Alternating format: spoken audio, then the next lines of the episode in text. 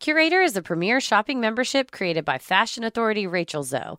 Among its many benefits, members earn access to The Shop, an exclusive e-commerce marketplace offering hundreds of Rachel Zoe-approved products, from clean beauty to glamorous accessories and beyond, by the most coveted, emerging, and established brands. Best of all, members unlock deeply discounted pricing of up to 60% off. Shop brands like Gucci, Kate Spade New York, Missoni Home, Marc Jacobs Beauty, and many more. The accessible and flexible shop membership gets you into the Curator world of insider-only access and discounts for only $40 to start. In addition to saving up to 60%, members also earn $50 rewards every 3 months. Luxurious new products are added daily and just in time for holiday shopping to get your friends and family exceptional gifts at unbeatable prices. I love a good subscription box. Mm-hmm. Because it's the gift that keeps on giving. It's like every month is Christmas. When you know, surprise every time. Yeah, it's the best way to go. Why only give your gifts once a year when you can give them all year long? So this season, let The Shop be your one-stop shopping marketplace. Join the membership today at Curator.com and use code CREEPY for an additional 20% off. That's Curateur.com and use code CREEPY. Hey everyone, we're taking the week off. We'll be back next week with a brand new episode. This week, we're re-releasing our episode on the Santa Claus bank robbery, a holly jolly tale of true crime from our home state of Texas. You can also head over to our Patreon for some bonus content, like our new minisodes, including a recent update on the Murdoch murder saga and a true crime headlines episode discussing an update on Love Has Won, as well as a controversy surrounding a judge in Dallas. But don't worry, y'all, it's not Judge Christie. We also have a very sweet minisode coming up for you on the fruitcake fraud in Corsicana, Texas. We're going to have some sweet bonus footage, too, of... I was just watching you eat that fruitcake. Of me eating some of that fruitcake as well, and some hot takes on it. We also have 3 live stream events coming up. Tonight, December 15th at 8 p.m. Central, we are doing our monthly Q&A.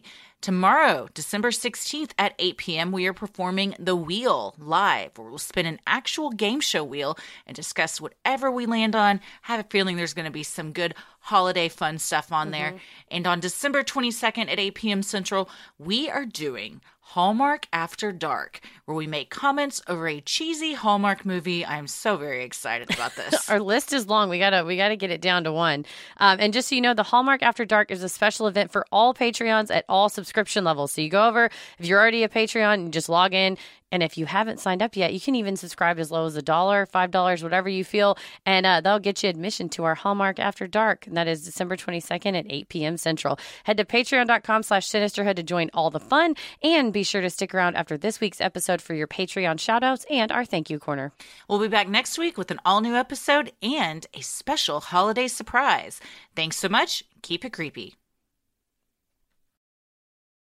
You better watch out. You better not cry. You better hold your hands up high, because Santa has a gun and is robbing the place. In 1927, a Texas town was shaken up at Christmas when St. Nick and friends pulled a heist on the local bank. A manhunt ensued, and the local citizens ensured some form of justice was finally served, no matter the cost. This week's episode is The Santa Claus Bank Robbery.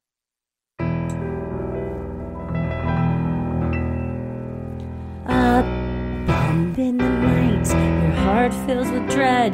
Probably a murderer who wants you dead. It could be a ghost, a demon, or worse. Perhaps you're the victim of a witch's curse. It's hopeless, you're doomed. You'd call a priest if you could. You'd rather just listen to who? Sinisterhood.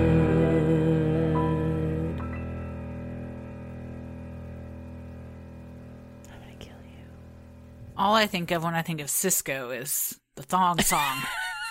But now I got a new memory of Cisco. Oh, that's they have a Cisco Fest every year, and everyone wears thongs in Cisco, Texas. Oh, dumps like a truck. Mm-hmm. That's the song that man it'll it'll bring the house down. That's one. When did that come out? Gosh. Oh man, I want to say when I was in high school, probably late 90s, early 2000s. Yeah, because I was in early years of college, so that tracks. Mm-hmm. And it was like TRL days. Yes. If we had a party today, God, I wish, and put that on, it would bring the house down. Oh, people get so excited. Because it's one that everyone knows, but you haven't heard in forever. Mm-hmm. But you immediately are like, let me see that. Yep. Yeah. And there's always a person at karaoke who sings it that they know the verses, so they're proud of themselves, but they forget the repetitive nature of the chorus. And a good karaoke song can't be too, they need to cut that down. Yeah. And a good karaoke jockey will fade you out before you have to say thong, thong, thong, thong, thong, like for 10 minutes. That's what seems like an hour. What karaoke songs, whenever you're singing one, and then there's like a long guitar break, is there anything more awkward than standing on that stage and waiting for that to be over with? Didn't you and I, on our Fleetwood Mac, you were like, well, I didn't realize this was like a 15-minute solo. I can't remember what Fleetwood Mac song it was. But it was a deep cut. It wasn't something, I think Laura Goff was like, y'all need to sing this. And we had been imbibing, and it sounded like a great time. That was, was the Christmas party. Yeah. It was still fun, but there was a... was it Chains? Oh, was it the Chains? Oh, yeah. Jinx. Yeah, it's a great song. That's not a deep cut, but it's a great song, but it does get very repetitive at some point, and we neglected to remember that at the time. But it's got such a bow. Yeah. It's got a good, it's a good one. That build-up is great, too. Oh, damn, yeah. God. We killed it still. We did. Even with the lull of the instrumental.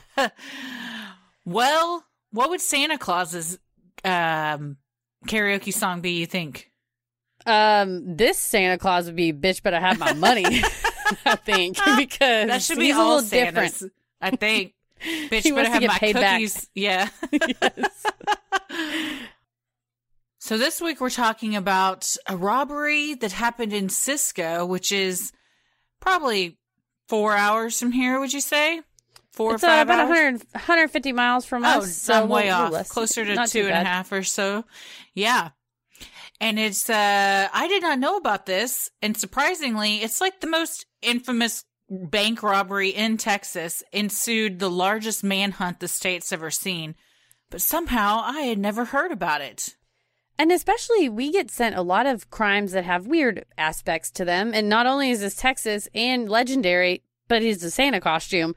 So, I mean, I don't know how this slipped through our cracks, but we started looking for Christmas-themed crimes, digging through the old Texas archives. And I literally went on newspapers.com and typed in crime, Christmas, and then narrowed down the search. There you go. And, yeah, there we go. This will come out. So we're recording a bit early right now. So yes. We're preparing for the arrival of the babe. The baby. So we are, I think this will come out 2 weeks after we're actually recording it. This will come out on the 23rd, right?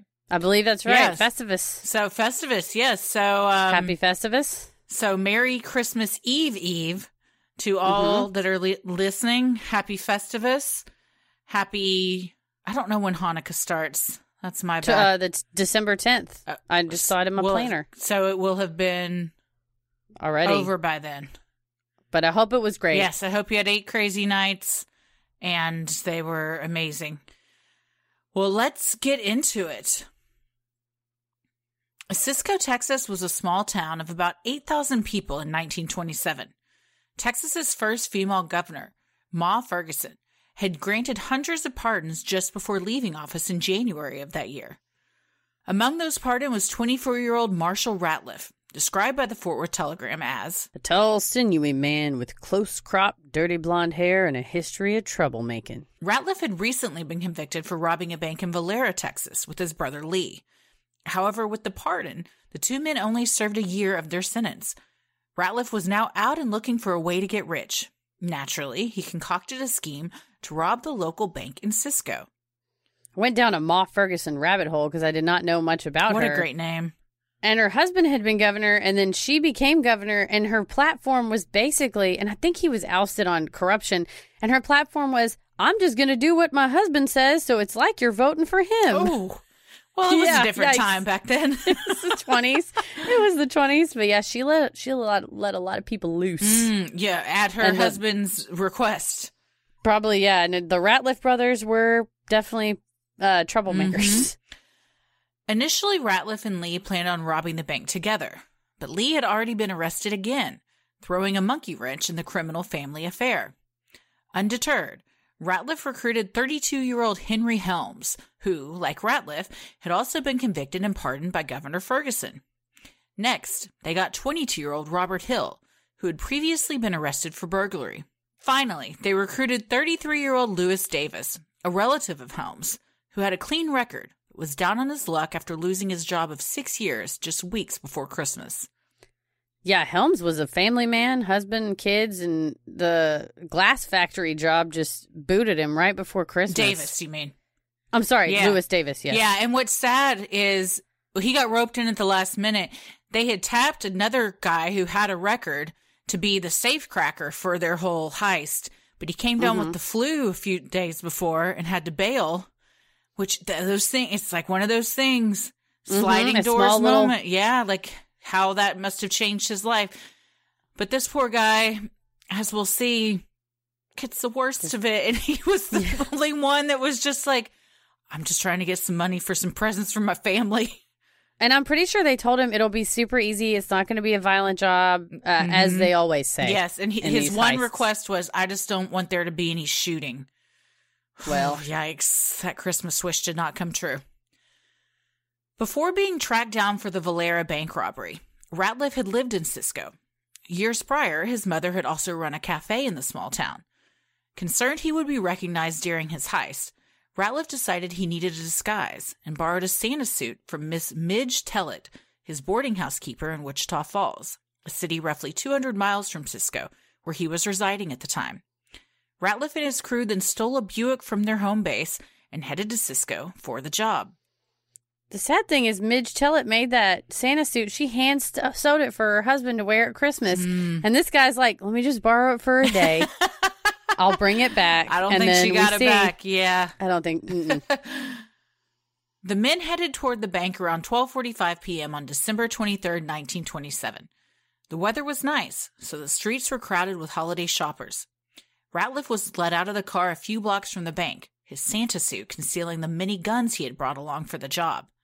As Helms, Hill, and Davis drove to the alley adjacent to the bank, kids rushed toward Ratliff, excited to tell Santa their Christmas wishes. When one onlooker asked Santa if he represented the nearby department store, the Fort Worth Star-Telegram reported Santa curtly replied, I don't represent a store. You'll find out soon enough who I represent.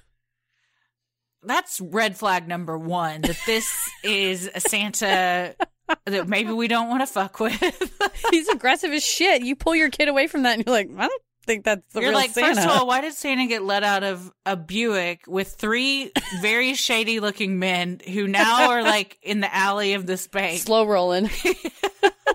Yeah. Yeah, I think the Fort Worth Star-Telegram, basically, they did this big spread on it in the 80s, kind of like on one of the anniversaries. And they said the weather really screwed them because if it had been bad weather, he would have just kind of slipped in the bank and it probably wouldn't have been as crowded.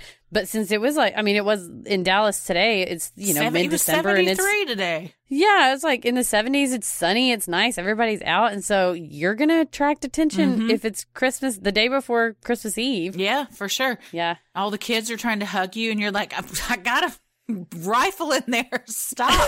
They're like, Santa, is that a gun or are you happy to see me? Neither. Yeah. As Ratliff made his way toward the alley to meet up with the others, 6-year-old Frances Blazingame begged her mom to take her to meet Santa. Mrs. Blazingame obliged and led her daughter into the bank shortly after Santa and the other men entered. Happy to see what he assumed was Jolly St. Nicholas, one of the bank employees paused his conversation with a customer to say, Hello, Santa. Santa, however, was not interested in pleasantries. Yeah, Santa's grunting and rifling through his belly for a handgun. The accomplices drew their guns, forcing bank patrons and employees to the ground. Helms held a gun on a bank teller, demanding, Stick 'em up, big boy, according to the Fort Worth Star-Telegram. Ratliff then took a teller and two customers into a back room to search them for weapons. He found none, but he took the bank's automatic pistol from the teller's desk and stuffed it alongside the others in his Santa suit. It's a baller teller, just a gun on your desk. Dude, this was literally the wild, wild west back then. Yeah, it was tough times working at a bank. In the commotion, Mrs. Blazingame grabbed Frances and headed for the bank's side door. Despite the criminals yelling at her to stop or they would shoot, she shoved Frances into the alley, ran out behind her daughter, and screaming for all to hear, "They're robbing the First National Bank!" According to the Fort Worth Star-Telegram, one of the locals within earshot was Police Chief Bit Bedford, armed with a riot gun and two officers for backup. Chief Bedford ran for the bank. The description of Chief Bedford was that he was a huge guy, like 6'5", 250, like huge dude, like well-known to just... He doesn't fuck around. Mm-mm. And I'm pretty sure he's the one. Is it him or the other one that ends up joining the search that had taken in Ratliff for the other bank robbery? It may have been the other guy, but they're all kind of connected in a one because, well, as we'll see, Chief Bedford doesn't make it that far. No, the previous bank robbery, the Valera one. Oh, the Valera one. He knew him, and he was a troublemaker in town, yeah. So I think he would have known, so... But yeah, they said Chief Bedford, I believe a riot gun's not even a deadly gun. It's like a rubber bullet mm-hmm. gun. And he was just like, I'm going to go stop him. He was ready. It's interesting they had those back then. Who knew? Yeah. Not me. I did not. I had to look it up. Meanwhile, Santa had forced a bank teller to open the vault and had begun filling his sack marked Idaho potatoes with $12,000 in cash and $150,000 in non-negotiable security papers. A sum equaling over $2 million in today's money. Helms, Hill, and Davis had been busy rounding up the hostages and moving them into the back room. Among them were two young girls, 12-year-old Laverne Comer and 10-year-old Emma Mae Robertson, who had been at the bank that day to check the balance of their savings accounts.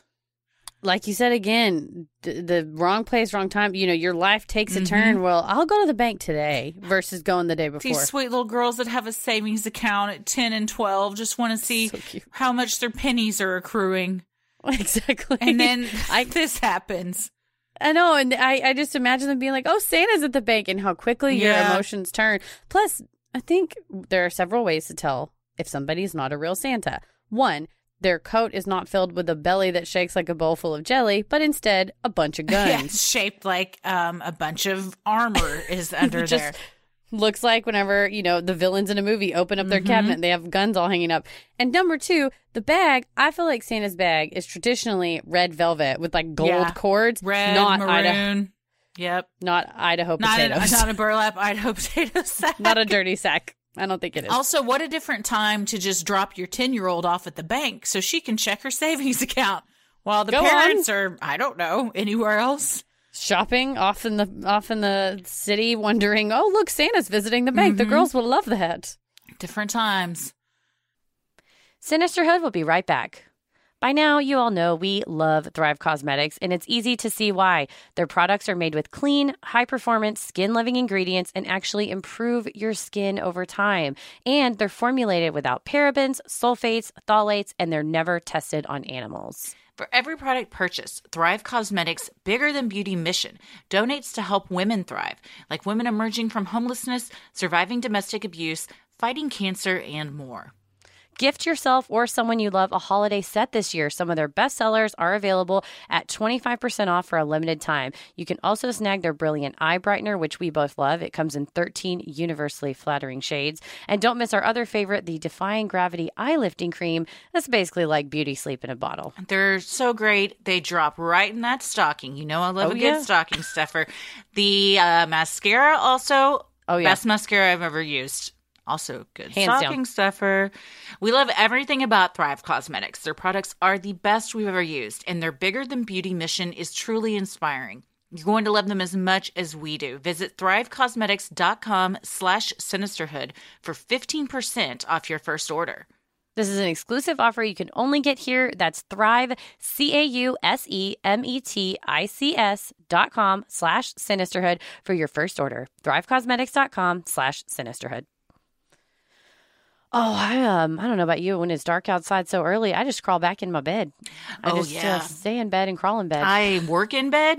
I do a lot of stuff in bed. I sent you a selfie from bed this morning. Yeah, you did. Yeah, I received that selfie while laying in bed.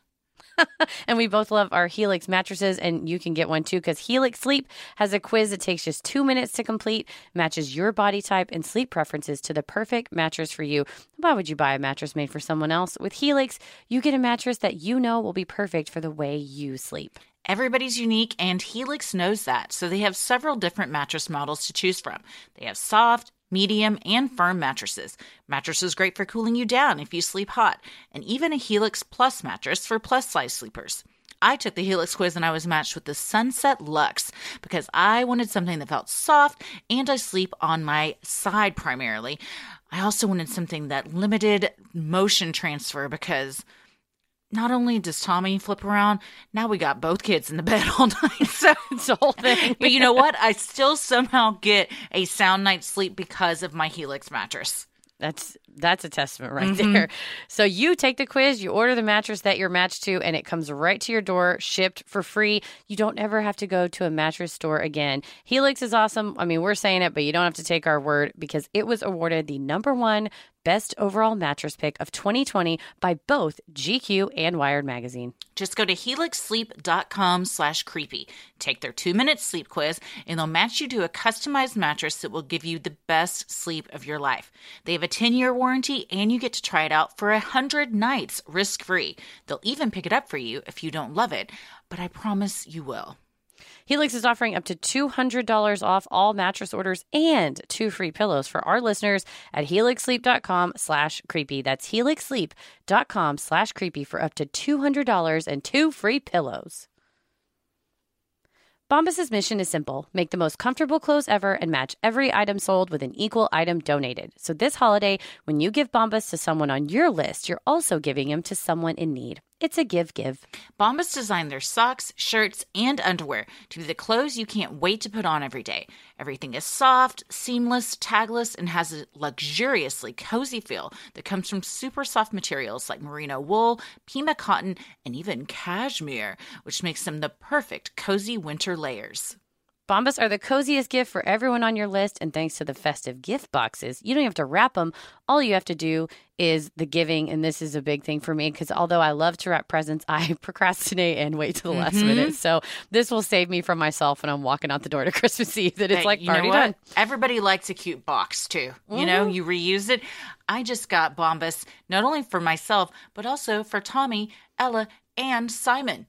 And whole family's cozy. Everybody's good. Everybody loves them. Ella always is her favorite socks to wear. I got the grippy ones for Simon because he's standing up all the time now, so he doesn't slip. It's great. Socks, underwear, and T-shirts are the 3 most requested clothing items at homeless shelters, in that order. That's why Bombas donates 1 for every item you buy. Bombas are made to be the perfect gift and made to give back to those in need, and that makes for happy giving.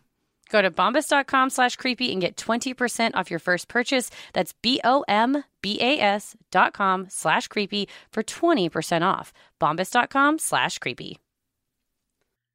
Emerging from the vault, Ratliff saw figures out the front windows of the bank and fired a shot. Police returned fire and all hell broke loose. But the police weren't the only ones shooting. In the mid-1920s, bank robberies were so commonplace in small Texas towns, with holdups happening 3 or 4 times per day, that the Texas Bankers Association offered a $5,000 bounty for anyone brave and bold enough to shoot a bank robber in action. This became known as the Dead Robber Award, according to Texas Monthly, with dead being the operative word. The $5,000 would only be awarded if the robber was killed. But not 1 cent for 100 live ones. Naturally, when rumblings of a robbery in progress at the First National Bank spilled into the streets, eager citizens rushed down there and began firing into the building. You just have a vigilante mob. And a very encouraged, holding a carrot in front of their vigilante mob selves. Seriously. You say, hey, $5,000 $5,000 now is a lot. Back then? Mm-hmm. Yes, you're going to get a bunch of people down there with guns shooting. It sounds like a terrible idea. Plus, if it was, the old towns, they probably already had guns on them. So it's not like they had to run home and get a gun and run back. They just pulled out what they had. Walked across the street to the bank. Knowing the game was up, the robbers led the 16 hostages, including the young girls, out into the alleyway and toward their getaway car. In the alley, more gunfire erupted, injuring several innocent people, including the bank's president, Alex Spears. Of the 16 hostages, you are kind of, when you research it, it'll be like, this person and this person walked out, but then they took off running. So the bank robbers couldn't hold on to any of their hostages. No. They clearly, as threatening as it is to have a gun on him, the hostages, with all the melee that was going on around him, every single one of them just made a break for it. It would say they tried to use her as a human shield, and she elbowed him in the face and ran off. It's just like every person, because name after name. Because back then, everybody had a GD gun. That's true. So it's not even that weird that, like, and with robberies happening 3 or 4 times per day. Don't go to the bank. Keep your shit in the coffee can in the attic. Yes. Why would you even be at the bank, number one, you're just, I'm not a betting woman, but if I was, I sure as shit would be going to the bank. But yeah, I think back then it's like, people were more badasses and hard, because you had to be. Mm-hmm. Everybody was ready on the, ready to shoot them a bank robber. Also, on some level, are you kind of like, this is just Santa? Like, even though he has a gun and he's robbing the bank, can you really be that threatened when he's wearing a beard and a Santa suit and, you know, he looks like Santa? Maybe they were underestimating him. He was tenacious. While most of the hostages escaped, Laverne Comer and Emma Mae Robertson weren't so lucky. The two young girls were forced into the getaway car amidst the continued shootout. During the chaos, the first casualties would occur. Police Chief Bedford and Deputy George Carmichael were critically injured, later succumbing to their injuries. Ratliff and Davis were also shot, with Davis being severely injured. Yeah, it was such a... I mean, there were guns or bullets flying, and they said when Helms and Davis initially got into the car, that Helms was behind the wheel, and that a restaurateur from around the block brought a shotgun from his restaurant. He's not a person. He's not a cop. No. And he brought a shotgun and put it in the driver's side window, put it up to his head, and did not know how to unhook the safety, and was like trying to click the gun. And luckily they were able to drive off. But it was like that, where the brazen citizens were just walking up and were just ready to shoot a man in the face. Because they've been told they'll get $5,000 if they do. Yes. $5,000 right before Christmas is going to go a long way in your restaurant. That's true. It's like the Purge. Like, people were just taking the law in their own hands. It was lawless. I mean, the majority of the people shooting at this bank were not police. No, statistically, there were 3 cops, one of whom had a fake gun. So everybody else was just bystanders looking for their money. And here it is with Davis, the one guy who didn't want any shooting. He's just there because he's down on his luck. And now he's hanging on by a thread. He got the worst of it. Mm-hmm. With the criminals' plan quickly unraveling, they discovered another error they had made. They had forgotten to fill up the Buick with gas. Then, before they could speed away with what little they had in the tank, a citizen shot out the car's back tire. The battered Buick then took off, an angry mob of citizens close behind. I've gotten in the car in the morning and turned it on, and it goes ding, and you're just enough time to get to work, and you're like, fuck. But that's work. That's an everyday work. I was not planning a heist. Yeah, they did not plan well. There's a checklist when you're going to rob a bank that you should have. Yes. And make sure getaway car is filled with gas is number 1, maybe. Take my gun, maybe, is number 1. Take my number 2, make sure car is filled with gas. It's starting to get a little reminiscent of the Sun Gym Gang. Yes, where they're like, it's not that hard. Let's just do it. Let's do the crime right now. Yes. It's hard. Sometimes doing crime is hard. What they didn't take into consideration was the citizens of Cisco were on one that day, and they were not going to let this rest. They all at the ready. Yes. At the outskirts of town, the gang chose to ditch their busted getaway car and steal another. As 14-year-old Woody Harris drove down the road in the family's Oldsmobile, he was surprised to see a wounded Santa beside a broken-down Buick, flagging him down. When the young teen pulled over, he was even more shocked when Santa brandished a gun, ousting the family from the vehicle. Young Woody was a quick thinker, though, and snagged the keys before getting out, making the car immobile. They said he was driving with his parents and his grandma, and you said, look, it's Santa. 14 years old, though. Yes. Well, back again, it was a different time. No, I don't think they had the DMV or requirements on how. I think you could be 8 years old and drive a car down to the bank, probably. Pretty sure if your feet can reach the pedals, you can take the Oldsmobile down and check your savings balance. Man, that's hilarious. So that three other adults at least were in this car with them. And they're like, just let Woody drive. He's got it. Let him practice. Yeah. But I do like that it's the ultimate teenage troll move of like, yeah, I'll give you my car, but I'm taking the keys. Yes. Yeah, good for him. Ass. And they just took off running. He took the keys and they all took off. And it was such a commotion that we'll see what happens. The clueless gang quickly transferred the wounded Davis, who was now unconscious, and the sack of loot into the new car. As the posse from town grew closer, more gunfire erupted, this time hitting Hill. When the new car wouldn't start, the crew fled back to the Buick, leaving behind Davis and, unbeknownst to them, the money. When the vigilantes caught up with the car, they discovered Davis and the loot.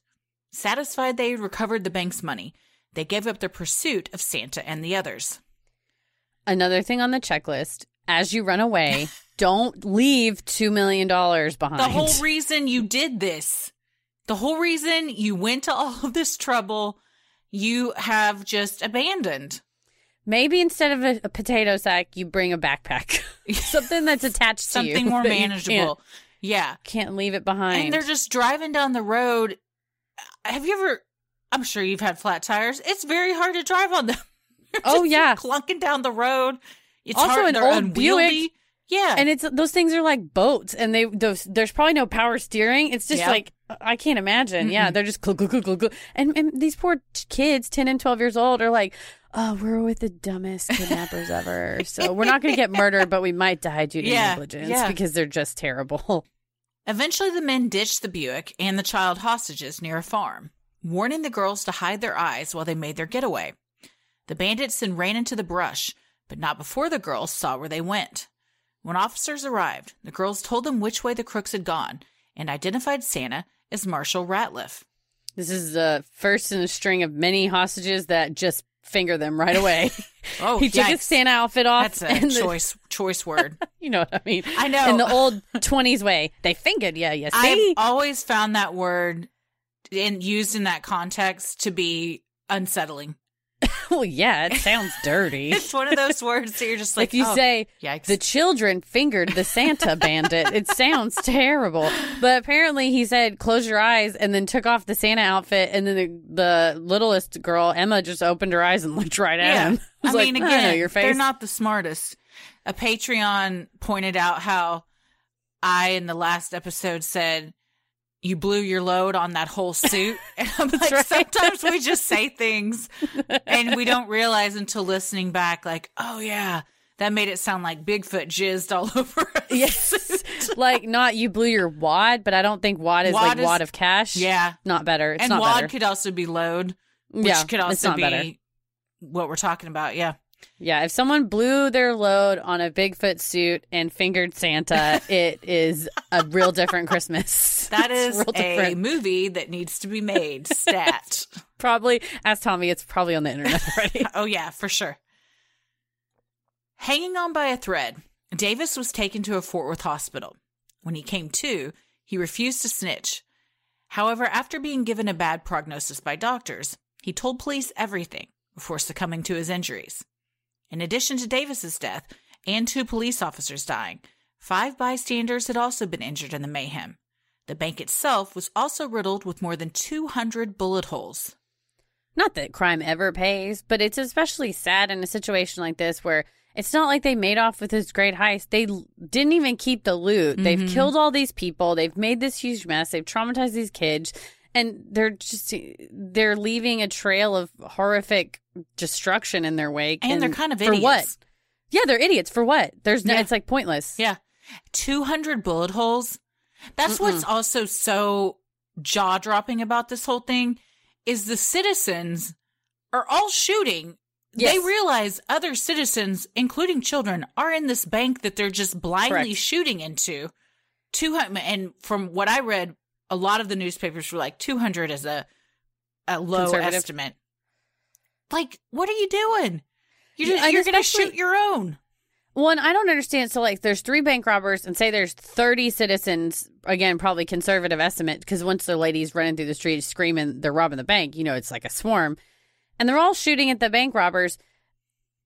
Perhaps they're inspired by justice. But if they're inspired by the $5,000... Even if all 3 bank robbers get shot dead, What are you going to divide 15,000 by everybody that was in the crowd? Like, how do you know who shot what? Yeah, no one would know who that goes to.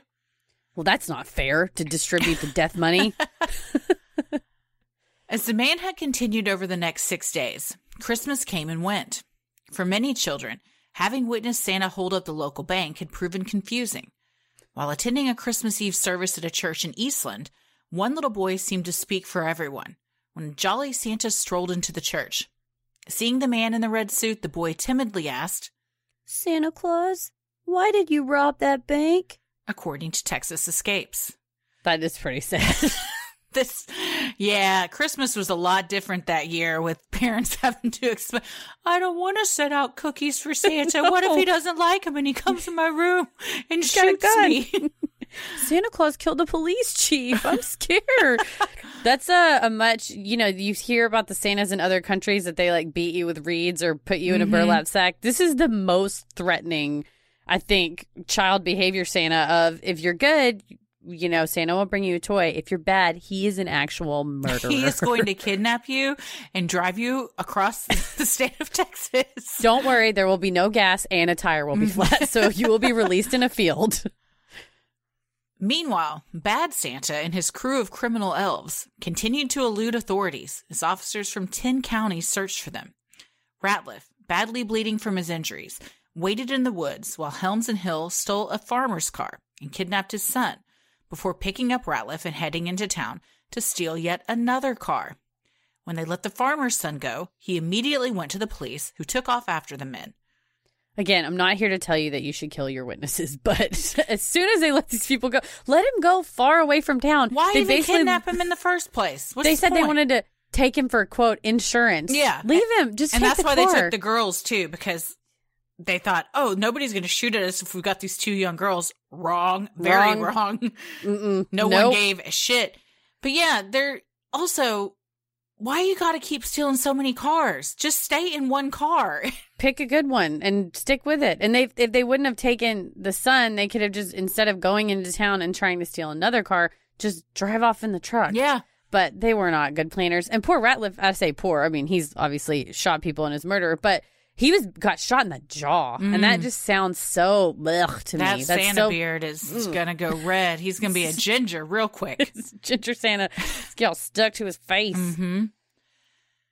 After several more stolen cars and firefights with the authorities, Ratliff, Helms, and Hill were ambushed by Sheriff Foster of Young County as they attempted to cross the Brazos River near South Bend. Texas Ranger Cy Bradford managed to shoot all three men. While Helms and Hill managed to escape into the woods, Ratliff fell to the ground, and Santa was finally captured. 3 days later, Helms and Hill were also taken into custody in Graham, Texas. The two men were wounded, starving, and went without a fight. All three men were booked into the Eastland County Jail, ending the largest manhunt the state of Texas has ever seen. Yeah, even though it was nice on the 23rd, the weather took a turn, and it was shitty and cold and raining, and they're bleeding and hanging out in the woods. As it does in Texas. I'd like the saying, wait 5 minutes if you don't like the weather. Mm-hmm. It turns. It may be sunny when you rob a bank, but it's going to be shitty when you hide in the woods. Yeah. It's another saying. That's anything's a euphemism if you put a little twang on it. But yeah, can you imagine being in the woods not shot and full of food sucks? Mm-hmm. But having been shot, it's cold, it's rainy, you're hungry, you've been driving around in 15 different fucking cars.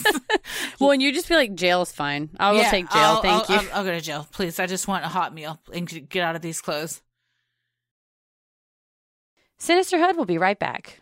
Winter is here, and my new favorite pastime is cuddling up on the couch with my pups, my man, and the killer lineup of shows on Sundance Now. Can't beat that. Sundance Now is an ad-free streaming service created by AMC Networks for people who appreciate riveting storytelling and fresh perspectives. It offers fantastic original dramas with sleek productions and sexy lead characters. There's nothing better than curling up on the couch with your man watching sexy lead characters. That's my favorite.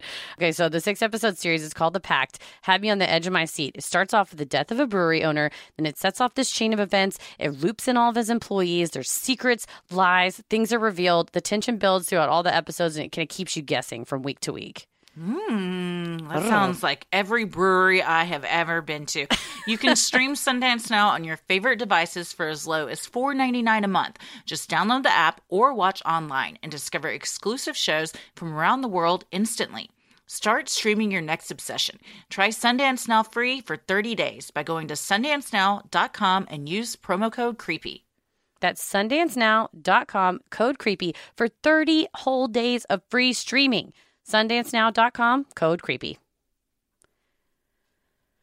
This holiday season, I want to give my loved ones something that will make them feel special and unique, just like the relationship we share. And that's why, spoiler alert, you guys, I'm giving everybody in the family StoryWorth.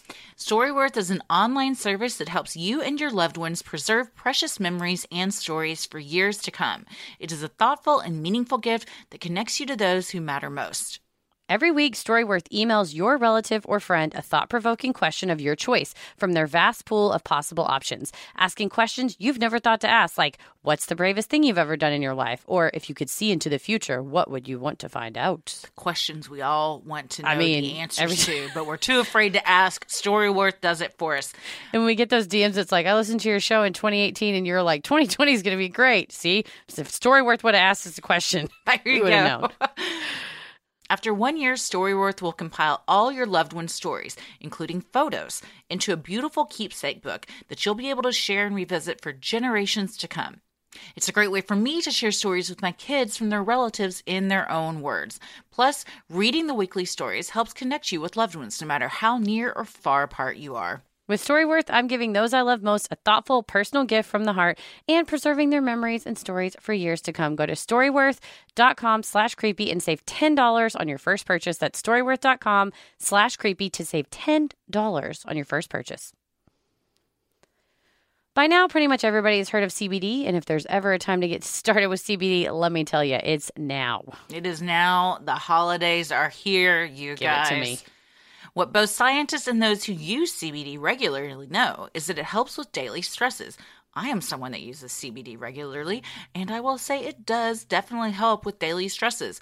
But you have to have a quality product to get quality results. Charlotte's Web hemp extracts are tested 20-plus times from seed to final product.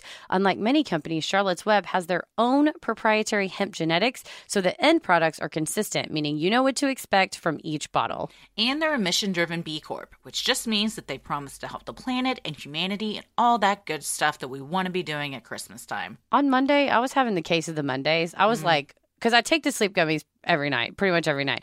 But midday, I was just like on one. And I was like, you know what? I know exactly what's going to stop this. What's going to help me right away. Charlotte's Web Calm Gummies, daytime gummies, no melatonin in them, slogging on the Calm Gummies.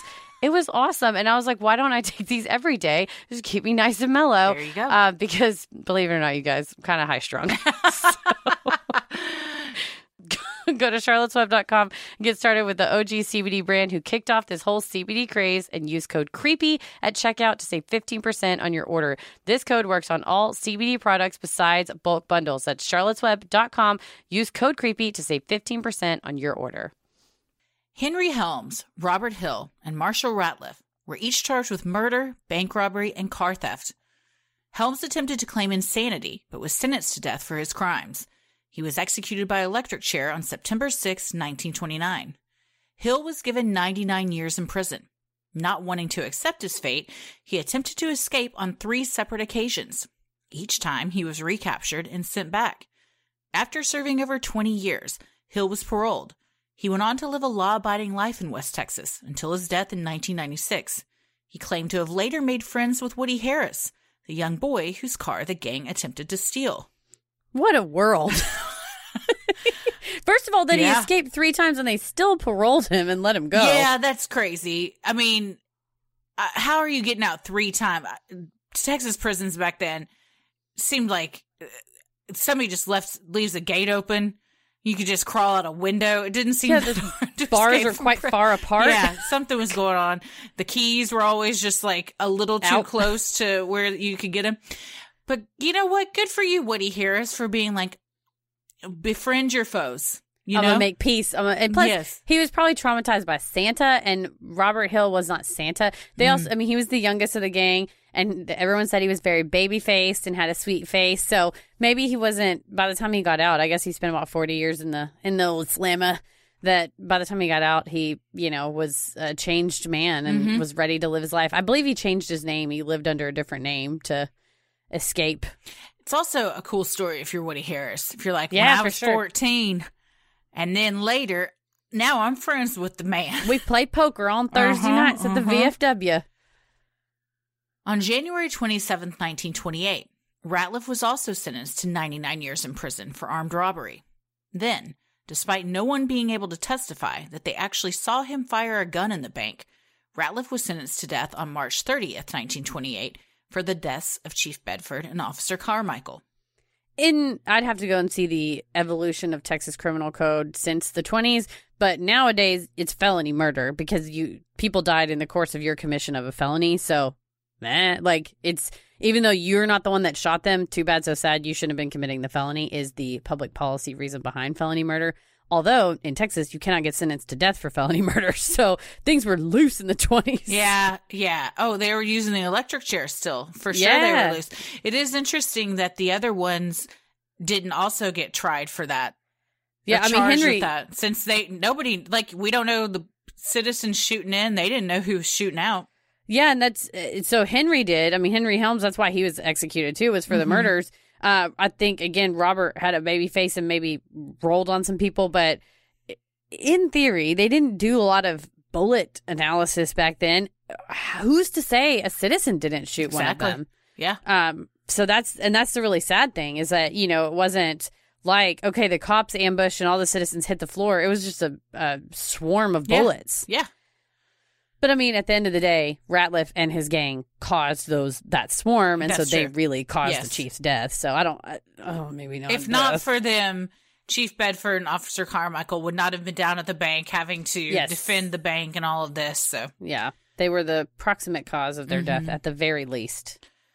Just after Helms was executed via electric chair in early September, Ratliff began acting strange and claimed he was insane and paralyzed. He refused to speak, only mumbling incoherent sounds. Assuming he was faking it, jailers would position his body at bedtime, then check in the morning to see whether he had moved. He never did. His mother requested a lunacy hearing before the court in Huntsville, Texas, where the state prison was, and still is, located. However, the residents of Eastland County weren't having it. Feeling the pressure from the citizens, the judge extradited Ratliff to the Eastland County Jail. He committed to the bit. They said they stood him up. They stood him upright and they dropped him and he fell on his face and he didn't flinch and he didn't put his hands up to stop himself, that he ragdolled and hit his head on the ground. He's pulling an Edward Norton. He's method. I could not remember how someone positioned me, and I definitely don't have the wherewithal to completely sit still all night. But it was interesting how his insanity began shortly after he saw it. They were not fucking around, and they killed Helms. What is that movie with Edward Norton? Damn it. Fight Club? No, the one Death where to he... Smoochie. The one I'm where just gonna he... yell Edward Norton movies. The one where he fakes the whole thing in... being... Is it the one... I know exactly what you're talking about. And at the end, he's like, it was me the whole time. I can't remember. It's not Kevin Spacey, but I know exactly what you're talking about. Son of a bitch. I mean, we both have computers and we're choosing not to look this up. Because it's so rewarding when you figure it out on your own, when it clicks in your brain. Oh, I almost had it. Oh my God, everyone's screaming right now. My grandmother would say, go through the alphabet. Oh, I do that when I'm trying to remember people's names. Oh, yeah, the same. What is it? Did you? Oh, I thought you found it. Oh, I looked it up, but I'm looking it up right now. Hold on. Oh, I just had it again. I want you to get it. Oh, thank you. Why does Edward Norton filmography have its own Wikipedia page? Oh, I got it. Tell me what it starts with. P. Primal Fear. Done. Nice. Ding, ding, ding, ding, ding. Not as good as if I totally got it on my own, but still a bit rewarding. Scratch that itch. That movie is so fucking good. It's Richard Gere, not Kevin Spacey. Richard Gere, yeah. And I'm sorry if you haven't seen it, but Jesus Christ, it's been out for like 20-something years. Yeah, we have no... It was 1996. I think the limitations of spoilers is up, but that movie is so good. Earlier when you said Edward Norton, I just thought you meant he was like a method actor. I forgot about that movie. Oh. I was like, oh, yeah, he's just method. I think he's great. He's a great actor. I have not heard anything to... Anytime now I say... Well, because I'm always like, anytime I say somebody's great, if I haven't gone through, scoured the internet to see if anything's happened, then I'm like, yeah. Well, now we're going to get an email about why we shouldn't like Edward Norton. Like, Edward Norton is a dick for the following reasons. I'm like, God damn it. I can't keep up. Full disclosure, if he's done something untoward or was part of a movement that we don't support, then I apologize. I don't know. But as far as his acting chops, great. Yeah, I do try to keep a running list in my head, but sometimes it's really hard to keep up. It's too long now. It's way too long. No, how's anybody supposed to keep up with it? You can't. But yeah, much like Edward Norton, the Ratliff committed to the bit. And, to the very end. I mean, I guess if you have nothing else to do and it's your life on the line, you're dug in, man. And his mom was fully supportive and was like, my son's got something wrong with them. When they had him in court, he would mumble like the same few phrases over and over again and wouldn't make eye contact and would kind of stare off. And the kind of problem is, if you're going to go in front of a lunacy hearing, which is an unfortunate term for it, they will have a doctor examine you, and it's like he had a hodgepodge of symptoms that aren't really all, you know, it's not like, oh, he has, you know, he's gone catatonic. It was various behaviors. What is it on Seinfeld when George's arm is moving and the doctor goes, I think you're faking it. It's like they're going to get the doctor in there and have him go, I think you're making it up. Yeah. It's not a real thing that you But it's have. Also, he's exhibiting symptoms that one can't really argue with, because you're like, well, I mean, he won't speak. That doesn't seem like anything is wrong with him, like that we can see. Mm-hmm. But who are we to say that he is? There isn't something wrong, you know? The fucked up part is that we'll see, it was a ruse, but let's for a moment pretend it was legitimate. The jailers dropped him on his face. Yeah. They didn't. They had. How else are you gonna know? It's like, how do you know if a cell phone is gonna pass the test unless you drop it off the building to see if it cracks? Throw it off the roof. Mm-hmm. In his new cell, Ratliff continued to feign insanity and paralysis. The jailers fully believed it and would bathe him, feed him, and even take Ratliff to the bathroom. They would soon learn, though, that it was all an act. On the night of November 18th, 1929, a jailer accidentally left a cell door open. Ratliff, suddenly mobile, took off out of his cell and grabbed a pistol from a nearby desk, knocking a bullet loose in the process. On his way out of the jail, he held another jailer at gunpoint and demanded the keys. The two fought, and Ratliff shot the man 5 times. A second jailer emerged and also fought Ratliff for the gun. Successfully taking the pistol away from Ratliff, the jailer pointed the gun at the fallen Santa and pulled the trigger.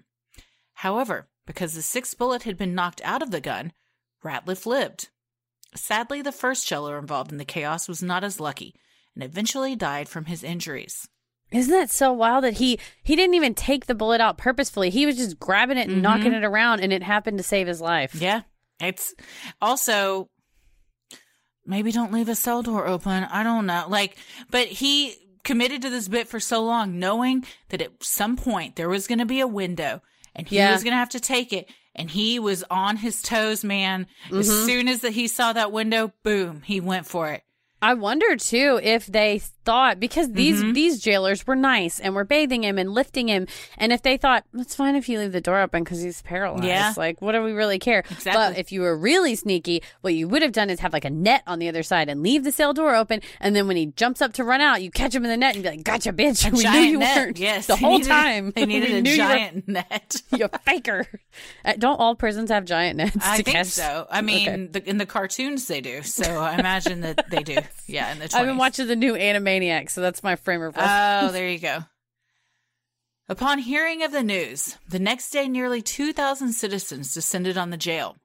Avenging the jailer's death, they dragged Ratliff from his cell, tying his hands and feet, and proceeded towards an empty lot beside the local theater. The mob attempted to hang Ratliff from a power pole, but the rope broke. Undeterred, one citizen headed to the hardware store for something stronger. The second attempt with the new rope worked. According to the book Santa Claus Bank Robbery, a True Crime Saga in Texas by Twee Snyder, as he was strung up, Ratliff's last words were, "Forgive me, boys." The crowd then hung him 15 feet in the air, where he died at 9:55 p.m. on November 19, 1929. Though a grand jury was formed, no one was ever tried in connection with the lynching. There's a lot to unpack here. Yeah. Well, they overpowered a jailer, allegedly, or did the jailer just be like, I mean, do what you gotta do. I think he left the door open again. So those doors they're swinging both ways in the old jail. They said they stripped him naked, so he was naked, but for a sack on his head. That the theater... They read Idaho Potatoes. That's the potato sack. The adjacent theater was having a play put up called The Noose, which is just such a weird coinky-dink. Also, the rope broke, so they all stood there while someone went to the hardware store. Yeah. Did they buy it at the hardware store? Or do you go in and you be like, hey, I need some rope, and then you explain what it's for, and the hardware owner's like, hell yeah. I bet the hardware store wasn't that far from where this is taking place, and if a mob has formed, let him have stringing someone up, they know they're coming. They had the rope at the ready when the guy walked in saying he needed a new rope. But also, much like with the shooting, and the cops are just like encouraging people to kill bank robbers, no one was ever tried for this. No. And I believe they hung him at like 9:30, and it took him like 20-something minutes to go. And I wonder, as a member of the crowd, if you feel, because I know it's easy to get hyped up in a crowd mentality, a mob mentality. If you're like, get him, get which freaks me out. A mob mentality is one of the scariest things to me because there's no rationalization, there's no reason. No. But I wonder, after he's gone and the crowd begins to disperse, if you're not forced then to go home and look at yourself in the mirror and be like, oh God, I was one of those people that did that. Or who knows, maybe they were like, hell yeah, I did what was right, and it's just like totally wrapped up in their own beliefs. But I wonder, once like the spell of the mob mentality is broken, if there is a sense of remorse. Once the adrenaline's gone, I'm sure there's a little bit from column A and a little bit from column B. Yeah. It's like when you get into, if you're mad at someone and you, in the heat of the moment, say something that might in the moment feel good because you get something off your chest and you hurt that person and, and that was your intention. At the moment, it feels good. But then once you've calmed down and you look back on it, you're filled with regret. You wish you could go back. You can't undo those things. So it wasn't worth it. What have I done? Yeah. That's just, and granted, Texas has long, as much of the South and the United States, a long and sad history of lynchings and of these mob situations. And it's just the psychology behind it is at once scary and also fascinating of why people get, and I think you see it today with like political rally, when people get whipped up and riled up that there's no reason, and almost the anonymity of a mob that you're just another person, standing shoulder to shoulder. They're not going to... I watched the new Borat movie and it's like that. Where I think the safety of people in a crowd yelling certain things because they don't think they can be singled out. So it's an interesting mentality, a mob mentality. I think 2020 has shown us a lot about mob mentality, maybe more than any other year. For sure. Protest and the election and just, all that kind of stuff. There's definitely... safety in numbers, air quotes, as far as their mindset. Holler at us on the show if you got a book about like the mentality of being in a crowd. I'd love to read almost like a Malcolm Gladwell. I need something digestible. I don't want a book, like a psychology book, but like I don't want like a textbook. But I'd love to hear like a pop science kind of thing on why people feel that way. I don't know. I think I recently read an article, maybe out of the New York Times, about that. Yeah, I feel like a quick Google search will give us some good answers there. But it is definitely scary. And to be him and to have just a mob of people wanting you dead, you're like, well, there's no way I'm getting out of this. No, as much as you've escaped before, you're by far outnumbered. Even though the jail is right there with police officers. That's the scarier thing, too, of like, you're in charge. And at that point, no, they're not. No, they're not. The next day, thousands of people came out to view Ratliff's corpse that had been displayed at a local furniture store. His mother then took her son's body and had him buried at Olivet Cemetery in Fort Worth. That's another weird thing is back then they would, as like a point of pride, so everyone could come see, like, look at the good work you did. We're going to set up his dead body at a furniture store. Yeah. Just lay him out on a couch. And then do you think they sold the couch? And then we're going to, probably for more than what they had. That's a good point. It's people technically like murderabilia. Used, yeah. But it's murderabilia. Yeah. Mm-hmm. That's weird psyche. That it is sick kind of. Yeah. To this day, the robbery of the First National Bank in Cisco, Texas remains one of the most infamous crimes the state has ever seen. Famed Texas columnist Boyce House, who witnessed the entire thing, wrote that it was the most spectacular crime in the history of the Southwest, surpassing any in which Billy the Kid or the James Boys had ever figured, according to Texas Escapes. While it is, unsurprisingly, a new building, the bank still stands and even features a large mural of the robbery and newspaper clippings and pictures of the many people that were involved. For the small town of Cisco, it has become a point of pride, something forever ingrained in their folklore. In 1967, the organization now known as the Texas Historical Commission even placed a medallion on the bank commemorating the robbery, according to the Texas State Historical Association. Yeah, they got a plaque on there and everything. They're proud of it, man. Everything's bigger in Texas. I guess so. Including our pride for bank robberies that happened in the small towns where we live. Yeah, because they said, if you grow up in small towns in Texas, sometimes you don't leave. You're born there, and that's where you die there, too. So for a lot of these residents, they were there, or it gets passed down over generations of, like, grandma was down at the bank the day Santa came in and robbed it. So it becomes, like, this story in their family that they're proud of, and it's fun to tell. And it's true. And even like Emma Mae Robertson, she was only 10 and she testified, and told them everything that happened. So I'm sure for years, people wanted to hear her story. And there's a couple of interviews online with residents that were very elderly in the 80s to 90s when the interviews were filmed that were like, I was 5 years old at the time. And like they all, it's funny because what do you remember from when you were 5, right? Like, not a lot. No. Would you remember this because it was, or would you just have a vague memory of like a crowd and stuff? But it's just funny people that were really little at the time, that lived into the 80s and 90s and beyond were like, I remember vividly the day Santa robbed the bank. And it's like, there's no way. I don't know. I have a terrible memory. So I can't really even remember, was I 5 when something happened? Or like I might have a memory. And if I told my mom this is what I remember, she could be like, oh, yeah, you were 5 when that happened. Mm-hmm. But I have no concept of how old I was. But I have friends and my brother can remember shit like back to when they were 4 or 5 easily. But it's a good question of if something like this that's so monumental happens, it's probably more likely to stick in your brain. But also, are you just remembering stories people have told you about it? Or, when you were little, it happened and someone said, like when I drawn in the ball pit at the Chuck E. Cheese, my aunt asked me right then what happened. And then the next day, someone asked me what happened. So then you're remembering the last time you told it, like we talked about before. So, you're remembering something. It's just a copy of a copy of a copy of a copy. Yeah. But is what even is real? What's reality? What's a real memory? Good question. I ask myself that every day, Heather.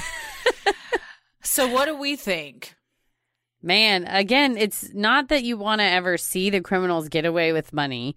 But a situation like this, it's just so senseless that they go in, they cause all this chaos, they take all these lives, and there's no purpose. There's no end. No. Yeah. Idiots. Even if they'd taken the money with them and not left it in the car with Davis, they still inevitably got caught, so it wouldn't have mattered. I can't imagine. This is not Butch Cassidy and Sundance Kid, and they're going to go, who even...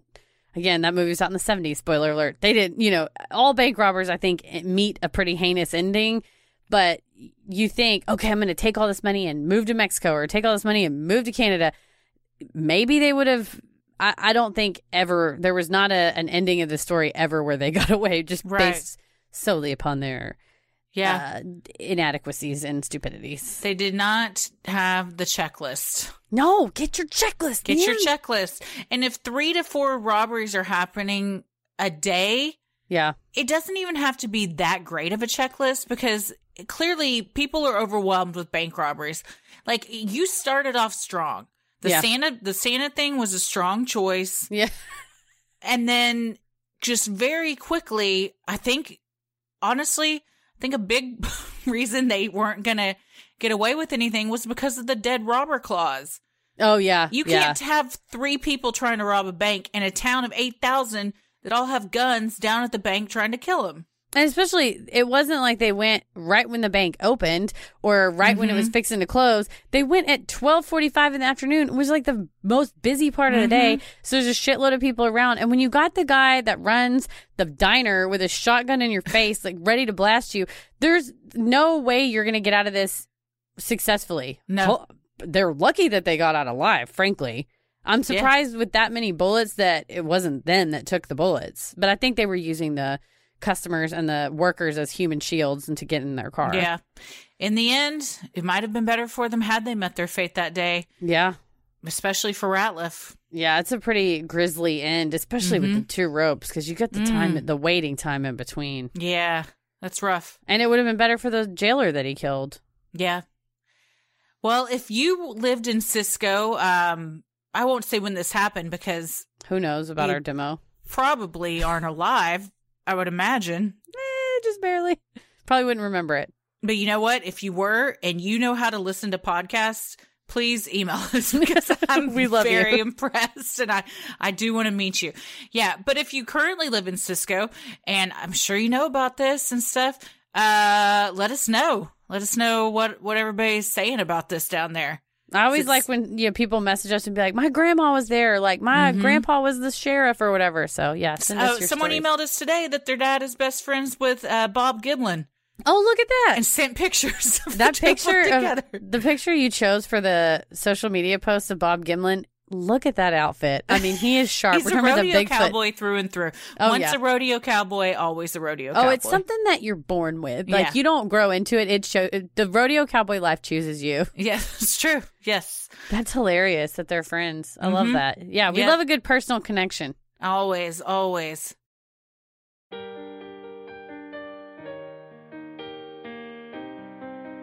We love providing Sinisterhood to you at no cost, so if you like what you hear, consider supporting the show by donating to our Patreon.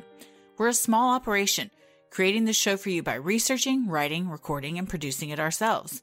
Any amount is sincerely appreciated and helps offset the cost of making and hosting the show.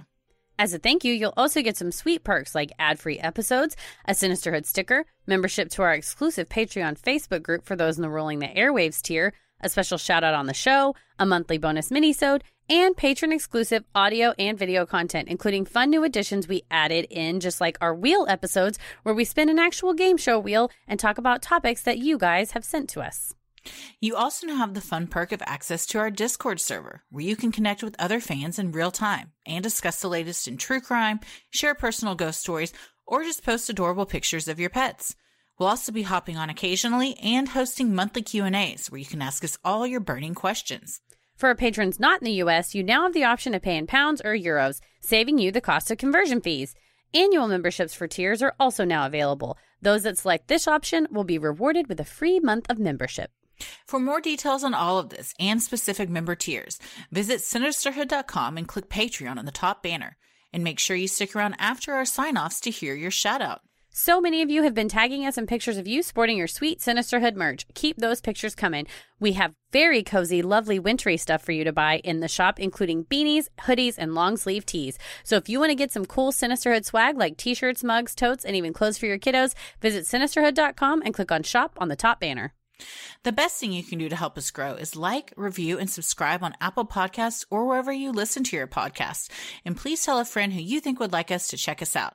It means so much to us and really helps small podcasts like us get more exposure. You can follow us on Instagram and Twitter at Sinisterhood Pod and like us on Facebook at Sinisterhood Christy. Yes, and we don't ever talk about how on our social media we post, you mentioned them a second ago, we post pictures of whatever episode we released that week that are of interest, and We also post our favorite quotes from the episodes. Yeah. And we do little clips from the show. And then Christy always amasses some excellent photos that go along with it. So we talked about Bigfoot last time. Mm-hmm. So our actual photos. This one will have, I'm sure, pictures of the perps that did it and the Santa Claus outfit that. Oh, yes. I love the wanted picture that they used, which was just a stock picture of Santa.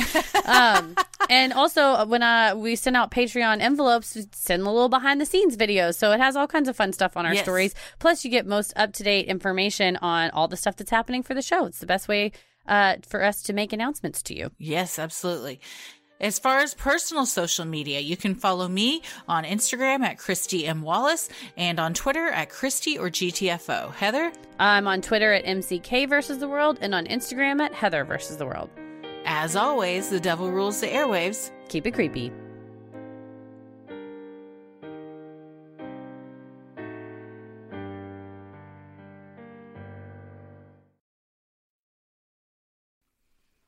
Hey, everybody. Thanks so much for supporting the show on Patreon. Here are your special Patreon shout-outs. Tony Cade. Lindley Floyd. Brittany Ezel. Mike in Ireland. Hannah. Melissa Hardesty. Catherine McCord. Shannon McCummins. Tina Herda. Leah Pandazzi. Dorianne. Ashley Letskow. Amy Kinsley. J.R. Smith, GTR 92. Amanda Pearson Green. Mary Doc Savage. Erica Stella. Amanda Gilliford. Jen Walker. Ty. Erica Manch. Beth Fordyce. Sarah Anderson. Lori Walls. Allison Farad. Molly Dressler. Linda Mizik. Rachel. Diane Patterson. Kathleen Ryan. Jungle Bat. Erica Perez. Frankie. Alex Osborne. Sarah McIntosh. Edith Rios. Donna E. Hernandez. Laura Trapp. Jesse. Keith Volker. Ariel Collins. Cassia Finn. Emily Gallen. Devin Nicole Ramsdell. Athena Zanis. Sherry Avery. Tamara Kroll. Emma Fielding. Katie Bellafontaine. Christy Maylett. Ellie.